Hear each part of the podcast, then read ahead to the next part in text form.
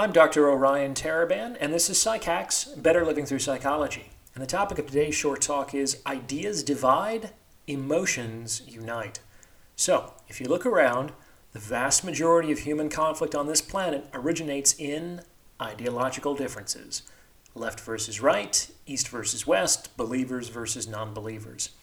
It's the belief that others' beliefs are a threat to one's own belief system and that one is therefore justified in doing what is necessary to make the world safe for one's own beliefs, that is directly related to the vast majority of strife on this planet throughout history. Check out my episode called The Nature of Evil in Games for more on this subject. Ideas divide people. On the other hand, emotions unite people. Why?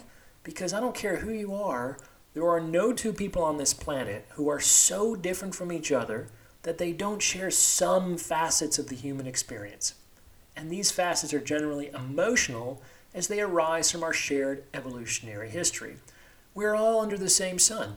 We all know what joy feels like. We all know what pain feels like. We all know what fear feels like. All of us want to be loved and respected and to live in peace. None of us wants to be disrespected or abused or to live in conflict. We may have ideological differences with respect to the best way to go about achieving all these things, but these are the things we all want.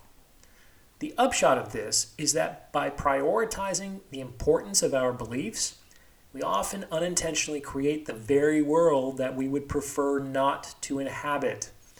If you want to bring people together, whether this is in the context of your marriage or global geopolitics, you need to focus on emotions the shared human experience that you have in common with other human beings. Now, this isn't enough to end all conflict, but there's no way you can end all conflict outside of mutually assured destruction without including this as a strategy.